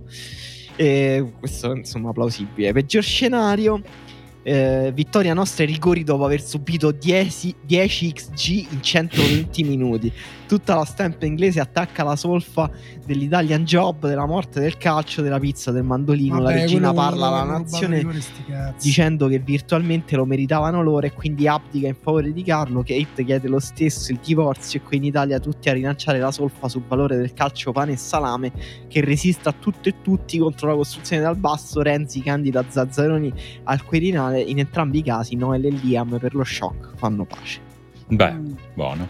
E guarda, vabbè, Antonio adesso non lo trovo, ma ci arriveremo. Intanto ho un Daniele Tinti, se vuoi. Eh, Allora imita la voce di Daniele. non la so fare. Oh, bella, raga. non credo che sia così. 87esimo, punizione da destra per noi sul pallone. Lorenzo Insigne guarda il pallone, guarda la porta. Wembley trattiene il fiato, prende la rincorsa, arriva sul pallone, ma lo supera. Alle sue spalle spunta Emerson Palmieri che tira una bomba sul secondo palo. Un tiro sporco che però sorprende Pickford che si era mosso prima. Molto bello, molto costruito, molto sceneggiato. Peggior scenario, vinciamo invece comodamente nei 90 minuti. Ah, ecco, l'ho Eh, trovato. Effettivamente questo è il senso del peggior scenario possibile. Cioè, nello spettro delle possibilità, non contempli la possibilità No. che l'Inghilterra Se vinca. sei molto ottimista, una persona ottimista, no. Davide dice: miglior scenario al 69esimo entra un portaborse trafelato in tribuna d'onore portando un documento della Brexit. Dice che l'Inghilterra è fuori non solo dall'euro Bello. e dalla UE, ma anche dalla UEFA. La partita si interrompe. Cefer in consegna di palese malavoglia la coppa a Chiellini, che poi si toglie la maschera. In realtà è Andrea Agnelli. Peggior scenario, tutti tranne il precedente. Vittoria per 4-0 compresa, questa posizione strana. Sì, devo dire che a me sta cosa che l'Inghilterra può vincere gli europei mi sembra francamente antistorica. Cioè, Beh, Israele fa le qualificazioni. anche quello è vero. Però loro, cioè, per- loro c'erano proprio dentro e se ne sono andati. Cioè, nel senso, mi sembra uno strappo un po' più volontario. Israele invece è manco avvicina. Vabbè. E, mm, ho trovato Antonio Paesano, se volete. Vai. Sì. Miglior scenario possibile. Cristante che segna il gol giusto e va ad abbracciare persone con lo stesso numero di maglia. Eh, peggior scenario possibile. Un arbitro scarso. Bene. Molto bello. Molto bello, sì. C'è, c'è il gaccio, eh, Daniele Gaccioli. Così ho deciso. Miglior scenario, gol di Bernardeschi da 35 metri al 95esimo. Peggior scenario, l'Inghilterra come la Corea del Sud. Terribile. Beh, terribile. però no, questo è, è semplicemente impossibile perché la cioè, tutta l'epica della Corea del Sud era che è una squadra di, di scarpari che però eh, insomma ha mezzo rubato la partita. No, ma forse intendeva Byron Moreno sempre.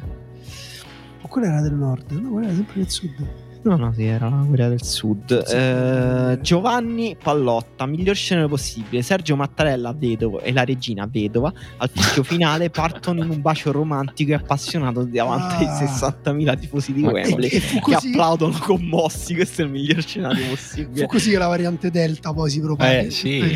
Peggior scenario, Sergio Mattarella e la regina si scazzottano selvaggiamente su quale sia il sistema di governo migliore tra repubblica e monarchia, mentre l'arbitro assegna un rigore fantasma a Kane. Effettivamente questo è un risvolto eh, poco considerato, cioè che nelle quattro semifinaliste l'Italia era l'unica, L'unica repubblica. democrazia, sì. L'unica L'unica sì, scusa. democrazia. Vabbè, a parte pure noi effettivamente non siamo una democrazia, ragione Daniele, bravo. Eh, Emanuele ha fatto bene a correggermi. Comunque, comunque lui su tutti i scenari con Mattarella e la regina, vabbè.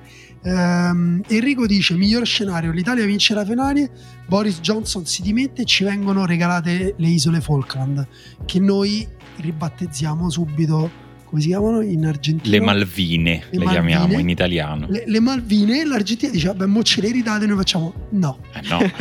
ce le teniamo e sulla mappa mettiamo eh, Corsica, eh, cioè Sardegna, Sicilia e Malvine. Carine, le Malvine Tipo- le molto Tipo a carine. me quando ero in Francia, per carità, ha senso, eh, però mi sembrava sempre strano che c'era il meteo, facevano vedere il meteo della Francia, dell'esagono e poi e adesso il, me- La il Guinea. meteo in ehm, no, le- le- nei, nei posti che loro conservano. Reunion. La Réunion, l'île, l'île della Réunion e cose così. Pazzesco. Davide dice: miglior scenario. E quindi passavi, scusa, dall'inverno tipo 3 gradi. All'interno ne ho 33 gradi, sole. Ragazzi, ma era evidente, stiamo parlando di posti troppo lontani. No? Ehm, Davide dice: miglior scenario, griglio, mi ubriaco, vinciamo e il giorno dopo prendo ferie. Bello. E Daniele interviene dicendo: se ti licenziassi il giorno dopo sarebbe da 10 e lode. Molto bello. Ehm, Andrea, peggior scenario, perdiamo. Miglior scenario, vinciamo. Eh, sì. Analitico, lucido. Beh, molto molto vero. Fran dice miglior scenario.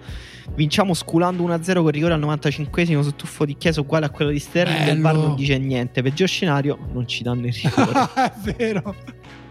Proprio, però deve essere proprio esattamente la stessa azione. Eh. Filippo dice: Riusciamo ad imporre il migliore, riusciamo ad imporre il nostro predominio col pallone e li facciamo correre a vuoto per 90 minuti. Vinciamo 2-0 con un gol per tempo, rubandogli praticamente sempre palla nella loro metà campo e chiudiamo palleggiando con loro in 10 perché Me- Maguire sbrocca e tira un cazzotto a Verratti. Vabbè, quindi Verratti muore. Eh, mi sa di sì, eh. Peggior scenario possibile, arriviamo fiacchi e ci devastano fisicamente, bullizzandoci per tutta la partita. Con Sterling e Walker che a un certo punto iniziano a gareggiare sui 100 metri disinteressandosi della partita.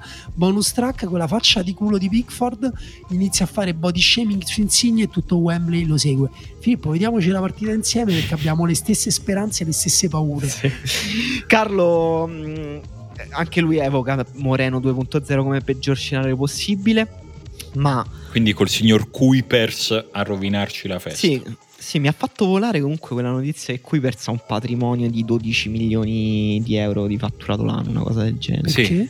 Perché è proprietario di una Eh. vasta catena di supermercati in Olanda. Ah, È quindi molto ricco. Quindi lui arbitra a livello internazionale solo per eh, il piacere di dominare. sì, gli piace proprio comandare. decisioni. Gli piace è come- comandare. Quando io, chi era quell'arbitro a quelli che il calcio ho incontrato quell'arbitro vecchio Casarin. Casarini, ho detto ma perché, cosa, qual è il gusto del fare l'arbitro, cioè qual è la scelta, era in senso positivo, non è che...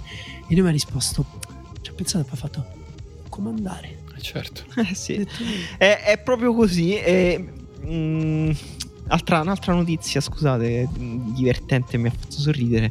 Ho letto che Bright White è dopo Messi il giocatore più ricco del Barcellona perché pare abbia investito molto bene i suoi soldi. Sì. Ha un'agenzia immobiliare di grande successo. Negli Stati Uniti, giusto? Se non ricordo. Ha, ha anche un'altra, ha varie, vari investimenti. Io ho letto di una cosa tipo di 200 appartamenti in Florida, cioè una cosa Vabbè, incredibile. quindi è un nemico del popolo.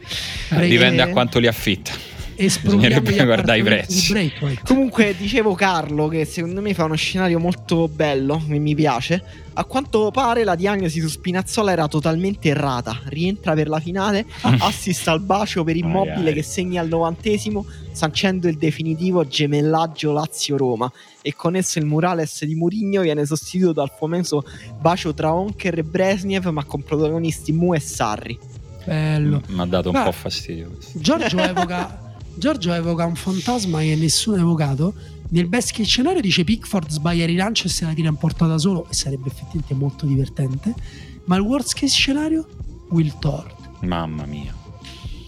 Cioè il gol al novantesimo del pareggio e tempi supplementari e perdite supplementari. Sì. Vabbè, diciamo il gol al novantesimo mh, non lo citerei neanche, nel senso che è sempre il peggior scenario possibile. Eh, pensa al gol al 120esimo dei supplementari, quando c'è Chiellini che si sta già preparando le mossette per il sorteggio, gli stiamo già truccando la monetina. E invece, bam, prendi gol tipo da Grealish a giro al 120esimo. Eh no, no, quello, quello ci lascerebbe proprio Oppure da svuotati. Foden, hai visto Foden quanto era fomentato quando Sì, ha segnato troppo. Kenny? Troppo, Sì, cioè sì, mi ha sì. fatto un po'. Fa un po' paura. Ah. Vabbè, adesso ci, ri- ci rimarrà male quando verrà messo per un'altra volta eh, in panchina. Io lo sai chi E- temo più di tutti? Quello che fino adesso praticamente non è esistito, che è Rashford. Mm, è vero, Rashford non ha giocato. Giocatore fortissimo che non ha praticamente ancora fatto niente in questo europeo e io ho paura che tipo se andiamo ai supplementari lui se lo gioca e ci purga favola Rashford. Però Rashford non... Sì, è proprio se... li- Non lo so, lo metterebbe dentro proprio se l'Inghilterra stesse perdendo perché non ha proprio una posizione da... È strano, però non mi sorprenderebbe più di tanto se eh, tipo il suo primo cambio fosse Rashford, Eh, sì. perché comunque ha cambiato troppe cose. Cioè, cambiato non tanto. capisco se è una gestione emotiva o se è una gestione. No, la cosa che anche mi ha sorpreso, scusate se adesso stiamo tornando di nuovo sui temi della partita, però eh, è il fatto che Henderson, pur rientrato, comunque non ha giocato, non si è affidato, ha tenuto la coppia Declan Rice, Calvin Phillips. Strano perché comunque Henderson è un giocatore troppo superiore a tutte e due. Vabbè, comunque loro si sono trovati, hanno, adesso hanno un, come dire, un, un lavoro di coppia, lo fanno in maniera perfetta con Rice che prende in difensore davanti alla difesa e Phillips che va in verticale in pressione. Però, come abbiamo detto prima, gli manca un giocatore. Quale sarà il terzo giocatore? Mason Mount riuscirà da- a, res- a regi- a resistere all'equilibrio contro il centrocampo, uno dei centrocampi migliori dell'europeo, però se il centrocampo Barella, Giorginio, Verratti dovesse cedere anche di fronte a questo centrocampo, forse l'abbiamo un po' sopravvalutato. Sono sentito di dire questa cosa alla fine. La chiudiamo così, la chiudiamo con questo grande punto interrogativo che ci lascia anche un po' d'ansia. Diciamo che è un po' il minimo che la vinciamo sta finale. Ecco. Eh, Sarebbe giù, ce lo meritiamo. Ce lo meritiamo. Ma ha voglia, se Sì, c'è una no. squadra che se lo merita... Fra noi due, cioè visto che sono queste due, siamo noi. Esatto, sono contento che non sia la. Danimarca, altrimenti avrei avuto dei grandi dubbi. Invece, tra noi due proprio vado sereno, ce lo meritiamo e in più lo voglio pure vincere. quindi- Diciamo che se le cose vanno come devono andare, non lo dico, non aggiungo Non lo- altro. va, va, e non basta. dico altro, E ci siamo va, detti vabbè, tutto, vabbè. e ci siamo capiti, Che eh, poi se no ci qualcuno ci dice magari che portiamo sfiga. No, eh, no, ci manca. ci Maguire di testa su angolo, poi siamo noi che portiamo Eh, sfiga. certo, eh. eh, Sterling che si beve di Lorenzo. Calma, e, calma, E palletta calma. dentro per Harry Sì. Kane 2 a 0. Eh, certo, è portiamo colpa sfiga, eh. nostra, no? Grealish che entra 3 a 0 Vabbè, nel mo secondo non tempo. deve essere un massacro. inglese. eh? Siamo noi che portiamo Calma. Calma! No, no, io vorrei anche dire calma a, a tutte le, le persone, non tantissime, però quelle 3-4 persone. Io non so, ave- avevo fatto il bracket degli europei dopo i gironi sull'ultimo uomo e avevo effettivamente azzeccato eh, le semifin- tutte le semifinaliste. Quando però avevo pronosticato la Spagna in finale al posto dell'Italia, cioè la Spagna che batteva l'Italia in semifinale. Le persone che mi hanno scritto dicendo: Oh, hai visto? Hai merda." visto? A coglione! A testa de cazzo! Allora, Eh, intanto eh, l'educazione. sì, Eh? ca- calma, non è che io non sono contento che l'Italia sia andata in finale, che avrei preferito che il mio bracket fosse in tonso. Sono molto contento. No, Eh, beh, quindi calma. Io nel mio bracket che avevo fatto con gli amici avevo messo l'Inghilterra vincente, ragazzi, mi dispiace. Però sarò contento, ma l'Italia non esisteva proprio, era uscita col Belgio, quindi sono- sarò contento di fallire nel mio, nel mio bracket. Io invece non avevo preso niente, però ho indicato. Ah no, ho indicato la Francia come vincitrice. No, niente come ho detto. Lascia lascia almeno ho indicato l'Italia che vinceva. Ragazzi, il mio computer sta decollando, credo che sia il momento di... Ci vediamo a Wembley. Ci vediamo a Wembley, facciamo, facciamo così. Dai, ci sentiamo lunedì e ci siamo detti tutto. Ciao. Ciao. Ciao.